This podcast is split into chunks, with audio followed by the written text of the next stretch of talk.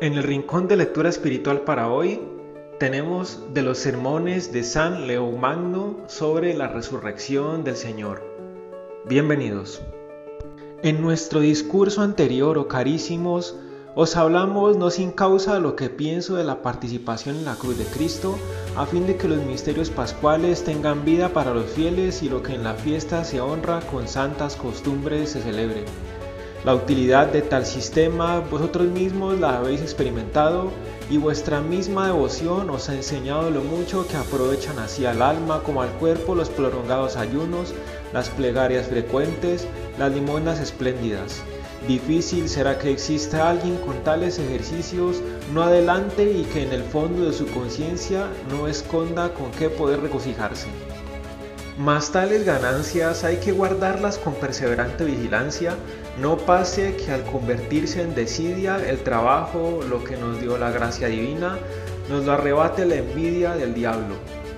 Siendo nuestro objeto en la guarda del ayuno de los 40 días, sentir algo de la cruz al tiempo de la pasión del Señor, también ahora debemos esforzarnos para hacernos participantes de la resurrección de Cristo y pasar así de la muerte a la vida mientras estemos sujetos a este cuerpo.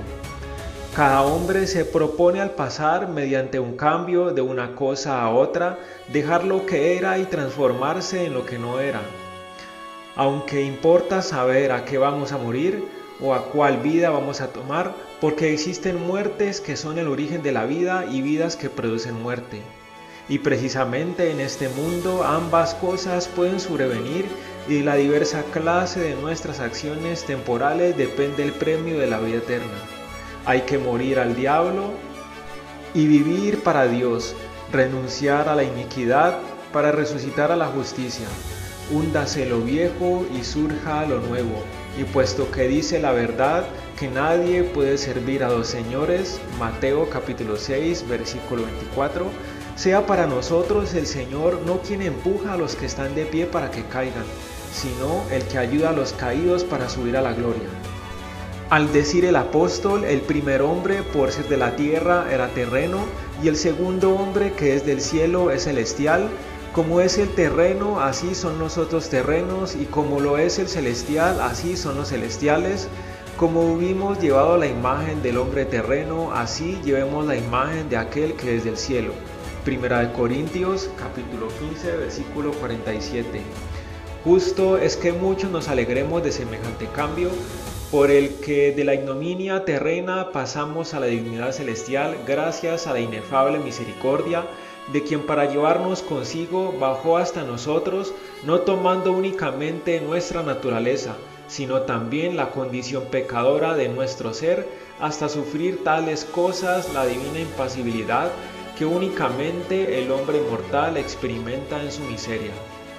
Al objeto de que una prolongada tristeza no se apoderase de los ánimos desconsolados de los discípulos, de tal manera supo abreviar los tres días de la tardanza predicha, que al juntarse al día segundo, que fue entero, la última parte del primero y la primera del último, fue posible quitar algo de tiempo señalado sin que por eso desapareciera el número de tres. La resurrección del Salvador no dejó por mucho tiempo su alma en el infierno, el seno de Abraham ni su cuerpo en el sepulcro, y fue tan rápida la vuelta a la vida de la carne incorrupta que más puede compararse a sueño que a muerte, porque la divinidad que nunca llegó a estar separada de ninguna de las dos sustancias que integran el hombre, alma y cuerpo, lo que con su poder separó, con su mismo poder volvió a juntar.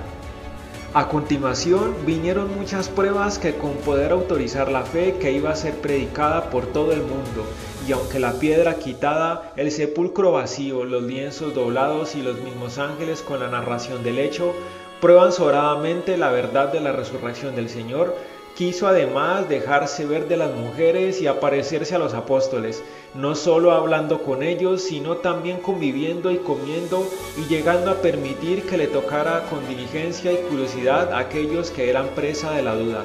Por eso entraba con las puertas cerradas donde estaban los apóstoles y con su soplo les daba el Espíritu Santo, y proporcionándoles la luz a su inteligencia, les abría el sentido oculto de la escritura y nuevamente les mostraba la llaga del costado, las desgarraduras de las manos y las otras más recientes señales de su pasión, para que reconociesen que permanecía intacta en él la propiedad de ambas naturalezas, divina y humana, y supiésemos que el verbo no es igual que la carne, que la naturaleza humana, y que el Hijo de Dios hay que admitir al verbo y al hombre. No disiente de esta creencia, mis amados, el maestro de los gentiles, el apóstol Pablo, cuando dice, aunque conocimos según la carne a Cristo, mas ya no le vemos. Segunda de Corintios capítulo 5 versículo 16. La resurrección del Señor no fue el fin de su carne, de su humanidad, sino su transformación, ni por adquirir mayor virtud se destruyó la sustancia humana. Las apariencias son las que pasan, pero la naturaleza no se destruye y se convirtió en cuerpo impasible el que antes pudo ser crucificado. Se cambió en inmortal el que pudo ser muerto. Se hizo incorruptible el que pudo ser llagado. Y con razón se dice por San Pablo que la carne de Cristo en aquel primitivo estado en que existió actualmente no está, porque nada hay ya en ella posible, nada quedó en la misma de debilidad, siendo la misma por su esencia y no la misma por la gloria. Qué extraño pues que proclame esto del cuerpo de Cristo, quien dice de todos los cristianos, así ya nosotros desde ahora a nadie conocemos según la carne. Segunda de Corintios capítulo 5 versículo 16. Desde ahora dice, ha tenido comienzo nuestra resurrección en Cristo, desde que nos precedió la forma de nuestra esperanza en aquel que murió por todos nosotros no dudamos con desconfianza ni estamos pendientes con incierta expectación, sino que habiendo recibido ya los comienzos de nuestra promesa con los ojos de la fe, empezamos a ver las cosas futuras, que alegrándonos de la exaltación de nuestra naturaleza, lo que creemos ya es como si lo tuviéramos. No nos distraigan por tanto las apariencias de las cosas temporales, ni nos deleite la contemplación de lo terreno, apartándonos de lo celestial Demos aquellas cosas por pasadas, ya que muchas en gran parte ni existen y el alma englobada en los bienes permanentes, allí fije su deseo donde es eterno lo que se le promete.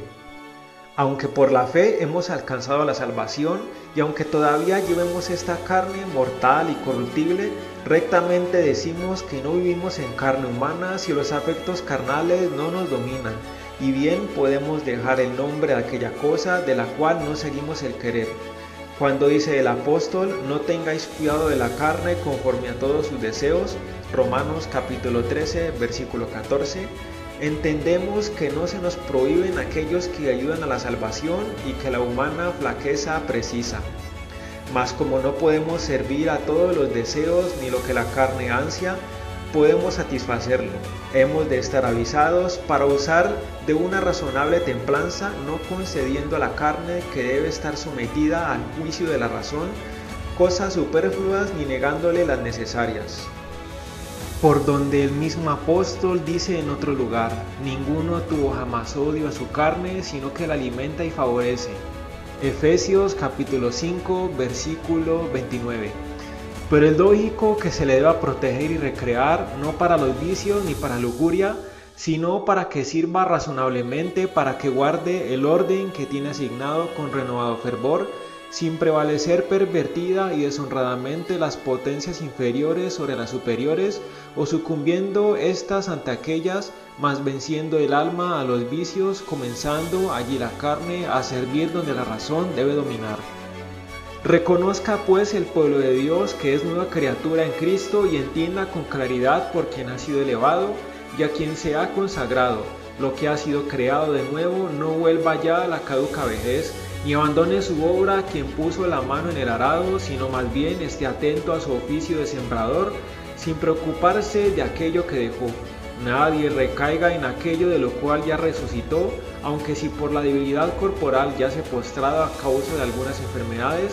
Desee sobre todo levantarse cuanto antes. Este es el camino de la salvación y la manera de imitar la resurrección comenzada en Cristo, y puesto que en el resbaladizo itinerario de esta vida no faltan las caídas y los tropezones, las pisadas de los caminantes Vayan progresando del sendero fangoso al seguro, porque según está escrito, el Señor dirige los pasos del hombre y busca su bien,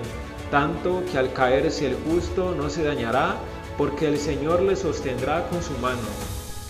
Salmo 36, versículo 23. Este pensamiento, queridos hermanos, hemos de rumiarlo no solo con motivo de la solemnidad pascual, sino que debemos conservarlo para santificar toda nuestra vida y dirigirlo a nuestra diaria lucha, a fin de que habiendo deleitado el ánimo de los fieles con la experiencia de su breve observancia, se convierta después en costumbre, guardándolo sin tacha, y de introducirse alguna sombra de culpa, borrarla con ligero arrepentimiento